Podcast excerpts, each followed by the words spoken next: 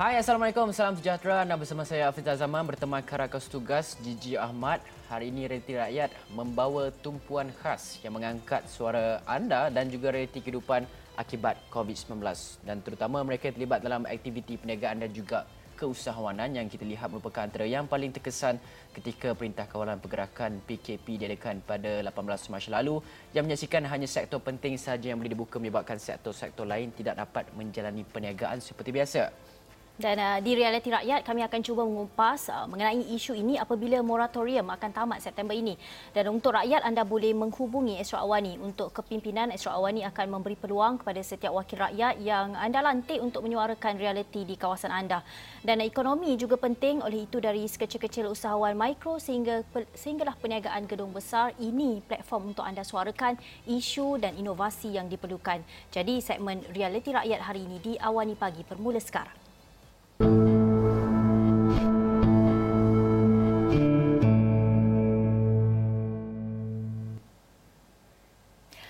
Dua hari lepas, Menteri Kewangan Tengku Datuk Seri Zafrul Tengku Abdul Aziz menyatakan tempoh moratorium bayaran balik pinjaman yang diputuskan selama enam bulan sebelum ini akan berakhir September depan.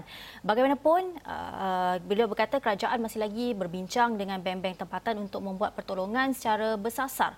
Ini bermakna kesan sebenar akibat PKP untuk mengekang uh, COVID-19 akan dirasai oleh perniagaan khususnya PKS uh, bermula Oktober ini. Dan justru itu untuk membincangkan mengenai impak pengakhiran moratorium kepada PKS bersama kita di talian Skype adalah individu yang begitu dekat dengan PKS dan juga usahawan-usahawan mikro iaitu Abdul Azhari Abdul Wahid, Ketua Pegawai Eksekutif Akademi Usahawan Mikro AUM. Saya nak terus saja kepada Encik Azari. Encik Azari, kalau kita lihat impak moratorium ini berakhir September, Oktobernya peniaga-peniaga PKS akan mula merasai kesan sebenar akibat PKP dan uh, ketika mereka tidak dibenarkan um, menjalani perniagaan mereka sejak daripada 18 Mac lepas sehinggalah tempoh-tempoh tertentu apabila PKPB itu berakhir. Dan sekarang pada fasa PKPP dibenarkan berniaga semula tetapi perlu mengamalkan penjarakan sosial amalan-amalan untuk mengkang COVID-19 itu. Dan kita nak melihat kepada impak moratorium ini berakhir. Mungkin sedikit sebanyak sebagai permulaan, apa impak yang boleh ataupun akan dirasai oleh PKS pada Oktober nanti, Encik Azhari? Okey, uh, Bismillahirrahmanirrahim. Assalamualaikum warahmatullahi wabarakatuh. Dan uh, selamat pagi, terima kasih uh, TV dan TV. Ya. Uh, sebenarnya kalau kita lihat uh, bermula di 18 Mac uh, tempoh hari, kita dah uh, menghadapi pelbagai fasa PKP ya, daripada PKP sampai ke PKPP sekarang. Alright?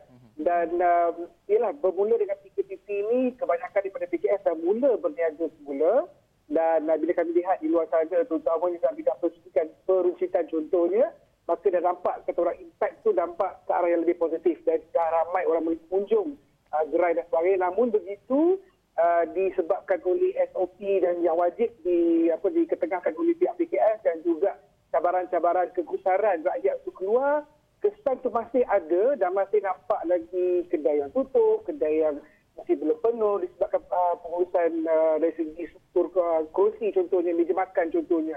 Kesan tu memberi uh, kesan hasil jualan kepada PKS. Namun uh, saya boleh nyatakan bahawa uh, ekonomi mula rancak mula. Uh, ya. uh, setelah ekonomi dibuka semula dalam keadaan uh, fasa pemulihan ini, bagaimana sebenarnya keadaan PKS kalau Encik Azhari boleh perincikan sedikit? Adakah masih uh, antara mereka yang Encik Azhari kenal dan uh, berhubung masih lagi dalam keadaan sukar atau mereka masih lagi dalam keadaan untuk uh, mencari mencari-cari arah menstabilkan semula perniagaan mereka? Ya, tak nafikan janji. Ya, memang dia, kalau tengok daripada hasil perbincangan dengan kawan-kawan hasil perbincangan dengan pertemuan dengan usahawan di mana usahawan mikro sendiri pun kita sering diberitahu bahawa memang cabaran itu masih lagi besar masih lagi kesan dengan aliran tunai kerana bila kurangnya ruang untuk menjual contoh di peringkat perusahaan tak boleh ramai orang masuk di peringkat restoran tak boleh orang uh, tak boleh ramai orang duduk sentak uh, sebab ada penjarakan sosial dan sebagainya kesan tu secara tidak langsung memberi kesan kepada jualan bila hasil jualan itu berkesan, maka saya tak langsung juga akan berkesan dengan aliran tunai. Jadi yang sebalik bincangkan moratorium dan sebagainya ini, kata memberi juga kata orang sedikit banyak kesan positif lah daripada PKS. Dan uh, saya yakin ramai PKS di luar sana memang ingin merancakkan semula perniagaan. Namun ada perkara-perkara yang kita bincangkan tadi itu memberi kesan yang sangat mendalam kepada mereka untuk meneruskan perniagaan mereka lah terutama dalam uh, kata orang uh, menjana hasil jualan sepanjang PKPP ini. Hmm. Uh, Encik Azari, kalau Encik Azari boleh, uh, mungkin kita boleh berikan anggaran uh, nombor sekiranya moratorium itu tamat, ada PKS yang telah pun uh, macam Cik Azri katakan yang rancak kembali menjalankan perniagaan mereka tetapi kita nak melihat kepada uh, mereka yang masih lagi mengalami kesukaran untuk bangkit semula. Mungkin anggaran ada tak anggaran berapa, berapa ramai PKS uh, yang akan terkesan apabila moratorium itu berakhir? Okey, uh, seperti mana yang kita lihat dalam statistik uh, apa namanya My Data HSM pun kita ada lebih kurang 1.3 juta uh, perniagaan berdaftar. Mungkin tak semuanya aktif, alright dan juga bisnes pula perniagaan lebih kurang dalam 7.6 juta yang berdaftar dengan HSM dan juga mungkin tak semuanya aktif. Namun yang paling besar adalah mikro seperti mana yang kita ketahui. Mhm. Dan seperti yang dinyatakan oleh yang uh, berhormat uh, Menteri uh, Jabatan Menteri Ekonomi, uh, Datuk Seri um, Datuk Seri Mustafa Muhammad, beliau menyatakan bahawa 93% daripada uh, PKS akan terkesan dengan apa yang berlaku sepanjang PKP dan juga sehinggalah ke PKPP. Mhm. Jadi uh, jumlahnya amat besar dan kalau kita lihat secara fizikalnya pun kalau berjalan di sekitar Kuala Lumpur ni, ya, sebab kami pun belum lagi merentas negeri lagi setakat ni, di sekitar Kuala Lumpur dan Selangor juga kita nampak kisah ni sangat mendalam, terutama dalam bidang percetakan, di shopping mall, di apa di gerai-gerai, di, di restoran-restoran, di di apa kawasan-kawasan yang terkesan seperti hotel, contohnya hotel, pelancongan. Jadi kesan ni sangat mendalam dan saya juga agak uh, gusar selaku pemain PKS juga, saya juga ada gustan saya sendiri terkesan uh, dengan perniagaan saya di Kelantan Timur. Mm-hmm. Ada kesan saya faham sekiranya perlu tutup kedai dan sebagainya. Namun uh, perancangan yang lebih baik perlu dilakukan oleh pihak kerajaan dan juga pihak PKS sendiri perlu ada inisiatif yang, inisiatif yang baik dan perhubungan yang baik dengan uh, bank contohnya yang memberi kata orang uh, bantuan moratorium uh, untuk uh, PKS-PKS ni. Uh, ya, uh, Encik Azhari agak-agaklah uh, PKS yang berada dalam industri mana yang uh, sukar untuk pulih semula selepas moratorium ini berakhir? Okey, kalau kita lihat secara fizikal yang paling utama sudah pastinya. Hmm. Ya, secara uh, peruncitan antara yang paling terkesan dalam apa dalam perniagaan dan peristiwa ini dia, dia berkaitan langsung dengan industri contohnya uh, pelancongan uh, ada peruncitan seperti shopping mall dan sebagainya. Ini antara yang paling terkesan dan kalau mengikut industri pula selain daripada pelancongan industri seperti lifestyle dan wellness sangat sangat terkesan. Sebab saya dalam industri itu di di, di, Kelai dua, eh, saya ada kedai uh, mengurut di Kelai dua. Jadi kesan itu memang kami ni antara yang paling terakhir akan hidup uh, dalam industri yang terkesan di ketika PKP. Namun begitu, uh, ada juga yang dah mula rancak, contohnya yang telah mengadaptasikan uh, pendigitalan perniagaan contohnya perniagaan di online dan contohnya kedai-kedai runcit dan sebagainya, kedai-kedai makan yang boleh menggunakan uh, perkhidmatan delivery memberi juga percaya baik pada mereka untuk mereka sekurang-kurangnya mula bernafas mula. Saya rasa itu yang uh, paling penting. Dan saya kata hanya sekali fikir untuk survival. Hmm. Not really on making so much of money tapi yang penting adalah survival faktor yang paling penting dalam hal itu. Uh. Uh, Encik Azari, kalau kita nak melihat kepada uh, pilihan-pilihan lain yang ada untuk PKS ini selain daripada peranan yang dimainkan oleh kerajaan dan juga pihak bank itu sendiri, ada option-option lain yang boleh dilakukan oleh PKS untuk memastikan bahawa seperti Encik Azari katakan, survival mereka itu? Okey. Uh, at the end of the day, kebanyakan survival faktor, faktor survival ini ada berkaitan dengan aliran tunai. Kita banyak bincang dalam sesi sebelum ini dan soal ini tentang yeah pentingnya menjaga aliran tunai dan tak dinafikan bank negara juga telah melakukan satu inisiatif yang baik ya yang saya rasa ramai PKS tak tahu ada restructure dan juga uh, ada program R&R restructure dan reschedule untuk penerima moratorium ni untuk bertemu dengan bank supaya dapat membantu mereka untuk menyusun semula hutang mereka dengan bank. Dan saya yakin ramai yang tak tahu. Semalam kami adakan live bersama dengan agensi kerajaan iaitu Dinken dan juga bersama dengan wakil bank negara, uh, Maybank dan juga uh, apa namanya, Bank Islam dari Johor. Hmm. Yang kita bincangkan bagaimana kita nak menyampaikan maklumat ini kepada PKS supaya dapat boleh membantu mereka menyusun semula hmm. uh, hutang mereka sekiranya tidak ada penyambungan moratorium. Hmm. Namun kalau ada penyambungan, satu bibir yang satu bibir amat untuk semua pemain PKS tuan. Uh, dan juga selain daripada itu, boleh intai ruang dan peluang untuk dana alternatif seperti crowdfunding yang memang telah dinyatakan uh, dengan jelas oleh awak Perdana Menteri untuk kita dapat dana alternatif bagi meneruskan lagi perniagaan terutama dalam merancang aliran tunai uh, syarikat juga perniagaan uh, penangguhan Ya, Encik Azari, adakah Encik Azari melihat um, jika moratorium ini uh, tidak dilanjutkan, um, Adakah ada PKS yang terpaksa gulung tikar sekiranya option-option yang uh, ataupun pilihan-pilihan yang Encik Azari katakan itu tidak wujud nanti? Okey, saya saya uh, it is sad to say tapi sebenarnya kalau kita tengok gulung tikar itu dah berlaku sebelum lagi pun uh, ada apa di, ketika moratorium sedang berjalan. Alright? Di kala moratorium berjalan pun dah ramai yang gulung tikar kita boleh lihat di gedung-gedung di di, di, di hypermall, di hypermarket, di shopping mall, di airport contohnya memang ada yang dah mudah tikar even kami antara juga terkesan dengan apa isu-isu yang besar tentang aliran tunai yang boleh menyebabkan kita gulung tikar. Mm-hmm. Dan namun begitu um, saya rasa kalau kita lihat drastis seperti pelancongan, hotel dah banyak yang tutup, ramai pekerja yang telah dibawa bekerja. Dan yang paling merisaukan saya adalah usaha mikro ni yang unbank kebun yang tak ada rekod. Ini yang paling menakutkan kerana kita tak tahu apa yang berlaku pada mereka. Kalau yang tutup, jadi memang dia ada shopping mall yang jaga dia. Ada orang ada agreement dan sebagainya. Namun yang meniaga tepi jalan, contoh yang meniaga kedai-kedai biasa di kampung. Dan ini saya rasa lebih terkesan kerana pendapatan mereka adalah berdasarkan pendapatan harian. Dan itulah satu-satunya pendapatan untuk mereka survive sepanjang uh, PKP maupun selepas moratorium maupun selepas PKP nanti, uh, Didi. Jadi jadi Encik Azari apa yang boleh kita sebenarnya kita lakukan untuk membantu golongan uh, yang berniaga di tepi jalan, penjaja dan sebagainya untuk memastikan bahawa pendapatan harian itu pendapatan harian mereka ini tidak putus. Ada perkara-perkara yang boleh kita perincikan yang boleh kita lihat di mana lopong-lopong yang perlu kita uh, bantu yang perlu kita penuhi? Ada dua aspek uh, namanya Fizi ya, aspek uh, usahawan itu sendiri dan aspek kerajaan. Peringkat usahawan juga ini sebenarnya adalah satu wake up call kepada usahawan mikro untuk lebih kata orang mengadaptasi satu uh, prosedur yang baik untuk berniaga. Contoh dah, kalau sebelum ni mungkin tak pernah bayar tak pernah bayar LSDN, tak pernah uh, dapat lesen. Jadi bila tak ada dokumentasi-dokumentasi yang penting macam ni, bila bantuan kerajaan dikeluarkan, ramai yang sangkut disebabkan benda itu tadi.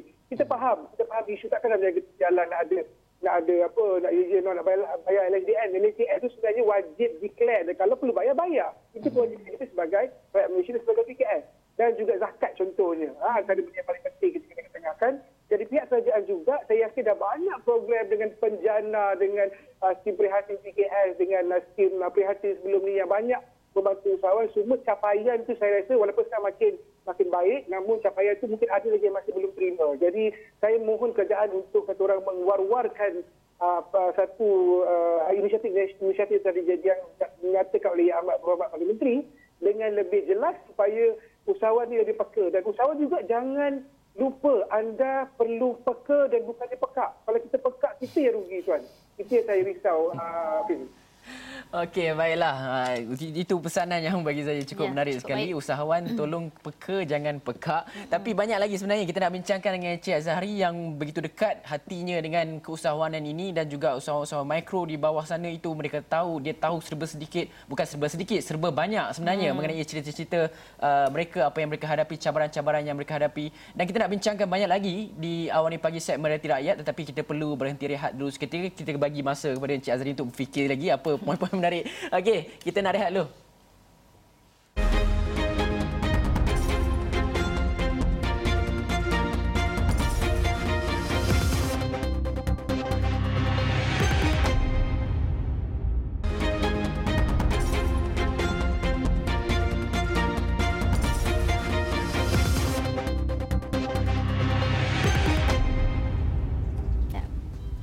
Bertemu lagi dalam segmen Realiti Rakyat di Awani Pagi. Kita masih bersama Encik Azahari. Uh, kita bercerita mengenai impak kepada PKS apabila moratorium berakhir September ini. Yang mana Oktober kita lihat bermulanya uh, ruang ataupun cabaran, cabaran uh, kepada golongan PKS ini. Encik Azahari kita teruskan. Apa mungkin pandangan Encik Azhari rundingan yang boleh diambil uh, kerajaan bersama pihak bank untuk menyokong PKS ketika ini? Okey, uh, pastinya di peringkat KS kita mengharapkan kerajaan, ya, terutama di, di peringkat dari Utara Malaysia ini, dapat berbincang dengan bank. Kalau boleh lah, kalau boleh mengikut, mengikut perkiraan yang perlu dilakukan oleh kedua pihak kerajaan juga, negara dan juga bank contohnya, kita mohon agar dapat monitoring disambung sekali lagi. Alright, sekurang-kurangnya 6 bulan. Dan saya tak langsung benda ini membantu kami untuk mengawal aliran tunai kami. Bukan kita minta benda selalu benda berlaku ketika krisis saja. Jadi kita minta ketua jasa baik kerajaan untuk berbincang dengan bank. Kita faham bank juga ada cabaran tersendiri bila moratorium dijalankan. Ya, dari segi pendapatan dan sebagainya. Namun begitu kita dalam berperang. Kita dalam dalam krisis. Jadi kita perlu saling bantu membantu. Kerajaan perlu bantu. Bank juga perlu juga membantu. PCS juga. Namun kalau dapat di-extend, disambungkan ke kurang 6 bulan. Dan sebab dijangkakan pun ekonomi hanya boleh rancak serancak-rancaknya pun pada awal tahun 2021. So saya tak fikir 2020 kita boleh rancak seperti mana 2019. Karena uh, apatah lagi 2000, uh, sorry, 2021 uh, hujung masa 2022 kita boleh nampak kesan kerancakan ekonomi. Ada setahun lebih lagi untuk kita kata orang sama-sama survive, sama-sama struggle. Namun kalau kerajaan dapat bantu, saya rasa satu benda yang uh, berita amat menggembirakan semua PKS supaya ekonomi boleh dijalankan dengan lebih baik. Uh, Gigi. Encik Azari, kalau kata uh, cadangan Encik Azari untuk menyambung uh, lebih kurang dalam enam bulan lagi kan, moratorium kali ini bagaimana ia kita boleh laksanakannya? Adakah kali ini uh, moratorium itu boleh disambung enam bulan tetapi kepada golongan yang betul-betul memerlukannya ke macam mana Encik Azari? Ya, sebab at the end of the day, uh, dia bergantung kepada SOP, bergantung kepada dokumentasi yang perlu dibuktikan kepada pihak bank. Dan saya saya setuju benda ni. Memang kita faham, kita kena buktikan bahawa kita terkesan dengan perniagaan. Hmm. Paling senang adalah hasil jualan kita, kita buktikan melalui uh, akaun dan juga perancangan keuangan kita. Dan ini antara benda yang usahawan kena peka dari segi dokumentasi supaya dipermudahkan lagi urusan untuk mereka dapat bantuan moratorium dan kalau dengan izin Allah berjaya kita dapat moratorium lagi 6 bulan dan benda itu satu satu perkara yang saya rasa boleh mengembirakan kami sebagai PKS dan juga membantu kami untuk survive dan uh, ini memang kami terpaksa merayu. Sebab ini adalah keadaan krisis. Ini bukan keadaan biasa. Dan birokrasi di pihak bank maupun di pihak uh, kerajaan juga perlulah dikurangkan kalau tidak dapat dihapuskan dikurangkan supaya dapat sedikit banyak uh, saling uh, bantu membantu di antara kerajaan bank dan juga PKS uh, penambang Hmm. Encik Azari, bagaimana kita nak melihat kepada peranan bank itu sendiri? Adakah uh, boleh ditambah baik? Ada perkara-perkara lain yang boleh bank lakukan untuk memastikan bahawa uh, mereka juga menyokong perniagaan supaya PKS mikro tidak terjejas dengan teruk? Okey. Uh, sebenarnya kita tahu, uh, uh, baru yang pertama adalah satu, satu daripada inisiatif yang dijalankan oleh pihak bank melalui negara dan juga kerajaan. Itu saja sudah membuktikan bahawa kerajaan memang uh, apa namanya dan juga pihak bank memang ingin membantu PKS namun di mana yang saya nyatakan tadi ini adalah krisis. Jadi kadang-kadang bila kita lagu perang ni rayuan itu lebih sikit sendiri. Dia lebih kami memerlukan bantuan yang lebih. Bukanlah kita saling minta pun. Kita minta moratorium pun sebelum krisis. Kita hanya minta moratorium bila datang di krisis yang tak pernah dijangkakan oleh sama sekali daripada uh, level billionaire maupun level uh, apa namanya usaha mikro di, di, di jalanan contohnya. Tak pernah jangka situasi macam ni. Jadi saya mohon juga pihak bank walaupun dah ada inisiatif macam RSR sangat baik saya sangat sokong sangat benda tu dan saya mohon PKS tolong peka dengan benda ni tolong merayu dan juga pergi berjumpa dengan bank masing-masing supaya dapat memastikan kita boleh dibantu dari segi penyusunan semula hutang. Dan kalau dengan tambahan moratorium apatah lagi benda tu lagi memberi kesan yang baik kepada semua pemain PKS hari Jadi adakah permintaan rayuan Cik Azhari kepada pihak bank untuk melakukan uh, pengorbanan yang lebih lagi Ya, nampak gaya memang macam tu. Sebab kita saling saling memerlukan. PKS memerlukan bank untuk dapatkan dana untuk mencana uh, perniagaan, untuk survive dan sebagainya. Pihak bank juga perlu survive. Mereka juga perlu survive dan mereka ada kesangan mereka sendiri. Hmm. Dan itu yang memerlukan titik persamaan di antara kerajaan, bank dan juga PKS supaya kita sama-sama boleh survive. The keyword now is survival. Hmm. Itu yang paling utama. Dan survival ni bukan sampai hujung tahun ni. Survival ni paling saya rasa paling awal seperti mana yang saya nyatakan tadi, paling awal pun awal 2022. Jadi ada setahun lebih lagi untuk kami kata orang struggle dan kita faham dunia struggle dalam bisnes, lah, mikro ke uh, PKS ke, kita faham semua ada struggle masing-masing. Namun kalau boleh ya, dengan jasa baik tidak kerajaan untuk dapat disambung lagi moratorium dan juga uh, dengan ada inisiatif RSR, mungkin kombinasi antara keduanya, wallahualam, perlu, perlu perbincangan yang lebih dalam. Uh, dan ini saya rasa memberi satu sutikan semangat yang baik pada PKS untuk kita orang terus kekal dalam berjuang dalam perniagaan. Hmm. Ya. Jangkaan Encik Azhari setahun lebih ya untuk uh, mereka ni dalam uh, ni uh, memberi dalam survival mereka dalam uh, keusahawanan perniagaan ini iaitu Januari 2022 kemungkinannya. Tapi apa mungkin cadangan Encik Azhari untuk PKS apabila moratorium itu berakhir pada September ini dan tidak disambung nanti? Okey, pertamanya saya minta tolong PKS tolong jumpa dengan bank. Cari inisiatif R&R ya. Reschedule dan restructure anda punya hutang dengan bank supaya boleh bantu. Dan ini bagus ya.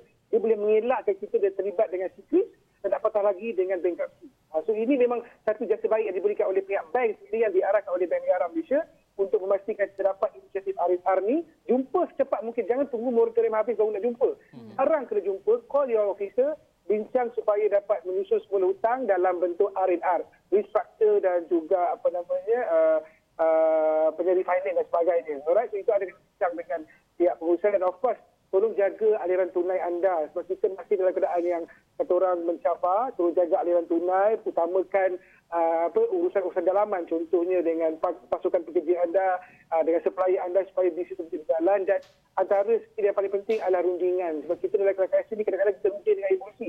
Kita kena runding dengan akal dan juga dengan fakta yang baik supaya kita boleh berunding dan kita dapat bantuan daripada mana-mana ekosistem perniagaan yang ada Namun begitu yang paling penting kena pegang tiga prinsip inilah yang paling mudah saya rasa uh, usahawan boleh pegang prinsip uh, reflect, reflect apa yang kata sebelum ni, reset balik, maksudnya plan balik supaya perancangan kewangan dan perancangan perniagaan lebih baik dalam keadaan krisis ini dan yang penting adalah kita kena restart balik perniagaan supaya kita boleh kekal memberi kata orang sumbangan kepada uh, negara dalam masa yang sama juga memberi sumbangan kepada keluarga, kepada pekerja, kepada rakan-rakan kongsi dalam perniagaan masing-masing. So saya harap uh, kita teruslah kekal berjuang dan terus berkomunikasi dengan baik supaya semua dapat dibantu, semua dapat di uh, kata orang di di di kita dipertemukan dalam satu persamaan yang baik untuk kita menyelesaikan isu krisis COVID-19 ini.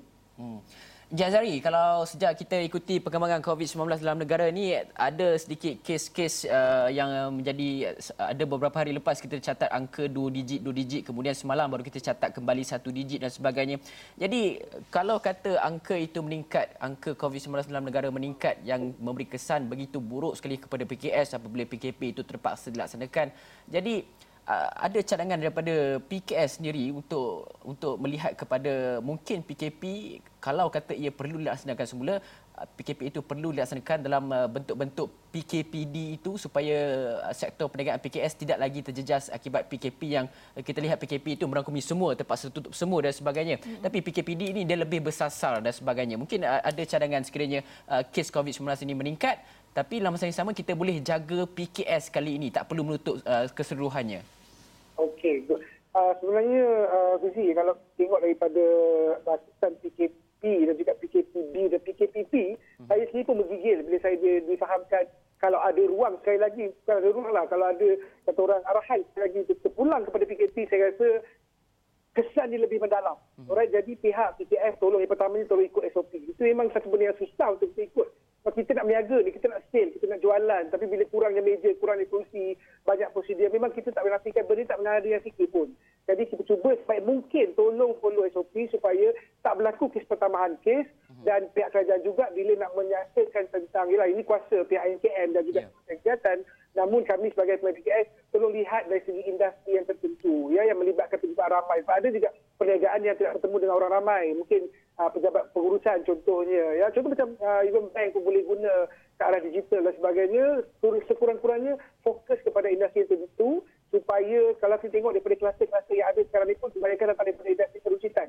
Arah jadi industri peruncitan ni antara yang paling terkesan dan yang paling uh, tinggi risiko dia untuk uh, terkena PKP ataupun PKPD nanti wajib min zalik. Uh-huh. Namun uh, saya mohon PKS supaya terus kekal uh, berniaga namun ikutlah arahan uh, pihak MKN dan juga Kementerian Kesihatan dan pihak kerja juga uh, boleh tengok uh, berdasarkan industri supaya kami masih lagi boleh bernafas dan diteruskan perniagaan walaupun wajib min zalik kita akan patah balik kepada PKP. Saya memang tak nak kalau boleh memang sudah dapat kita sangat besar dan uh, saya harap tidak berlaku lah.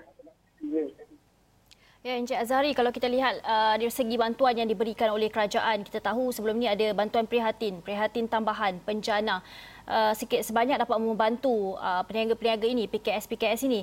Tetapi uh, dalam keadaan ini, uh, bila jangkaan Encik Azhari itu mengatakan bahawa kemungkinan PKS dan peniaga-peniaga ini memerlukan setahun lebih lagi untuk survive, untuk menjadi stabil, apa lagi pembaik pulihan yang boleh dilakukan oleh kerajaan, peranan kerajaan? Adakah mereka perlu, kerajaan perlu menambah lagi uh, bantuan atau membaik pulih bantuan-bantuan yang telah diberikan uh, sebelum ini? Pandangan Cik Azhari. Okay, uh, dari segi bantuan kewangan, saya rasa kerajaan dah banyak umumkan bantuan kewangan. Saya faham kerajaan, kerajaan juga mempunyai kekangan masing-masing untuk hmm. atau memberi lebihan uh, bantuan kewangan contohnya. Namun begitu, saya rasa uh, pihak PKS yang dah mula, kata orang mula berniaga ini, perlukan bantuan dari segi pertamanya contoh pendigitalan. Yang juga telah dinyatakan oleh Ahmad Muhammad Perdana Menteri dalam penjana, pendigitalan yang boleh membantukan akses pasaran yang lagi besar.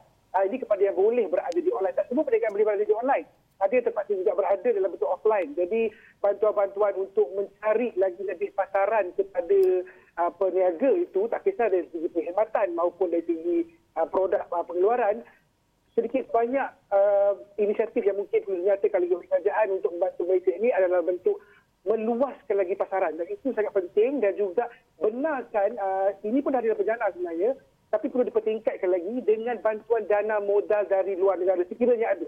Dan juga bantuan dana modal daripada pihak-pihak PKS sendiri yang ada dana yang lebih untuk membantu rakan-rakan yang lain supaya ada dana sedikit lebih baik. Contoh macam yang saya sebutkan tadi crowdfunding dan sebagainya membantu mereka uh, untuk terus survive. Dan yang penting saya rasa kerajaan perlu sentiasa uh, men- mengeluarkan perkara ini lebih agresif dari media elektronik maupun media sosial supaya usahawan ini kadang-kadang kesian juga walaupun banyak kali uh, kerajaan buat announcement tapi masih lagi tak tahu. Uh-huh. Jadi budaya tidak ambil tahu saya rasa perlu dihapuskan sama sekali di kalangan PKS.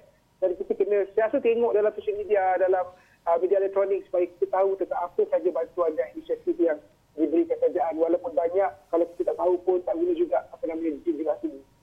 Okey, ya. baiklah. Terima kasih banyak Encik Abdul Azhari Abdul Wahid, Ketua Pegawai Eksekutif Akademi Usahawan Mikro IUM yang membincangkan mengenai eh, realiti rakyat, realiti PKS di luar sana itu mengenai impak pengakhiran moratorium kepada PKS yang akan berakhir September ini dan ya. Oktober cabaran baru bermula buat semua PKS dan juga usahawan mikro di seluruh negara bagaimana untuk mengatasi masalah-masalah yang dihadapi mereka menstabilkan semula perniagaan uh, mencari semula langkah-langkah tertentu untuk memastikan bahawa model perniagaan baru dapat dibangunkan untuk mengelakkan jika berlaku krisis tidak lagi uh, keperluan uh, bergantung kepada perniagaan secara fizikal itu melihat kepada sektor-sektor ataupun peluang di dalam digital ekonomi pula. Hmm. Jadi banyak perkara yang kita ya. bincangkan bersama dengan Encik Azari tadi Gigi dan saya ya, rasa satu cadangan yang baik, hmm. satu nasihat yang baik dan kita harapkan uh, PKS di luar sana boleh uh, mengambil buah fikiran yang dilontarkan oleh Encik Azhari itu. Dengan itu kita sudah pun berakhir di sini. Saya Gigi Ahmad. Saya Hafizah Zaman. Assalamualaikum. Bye.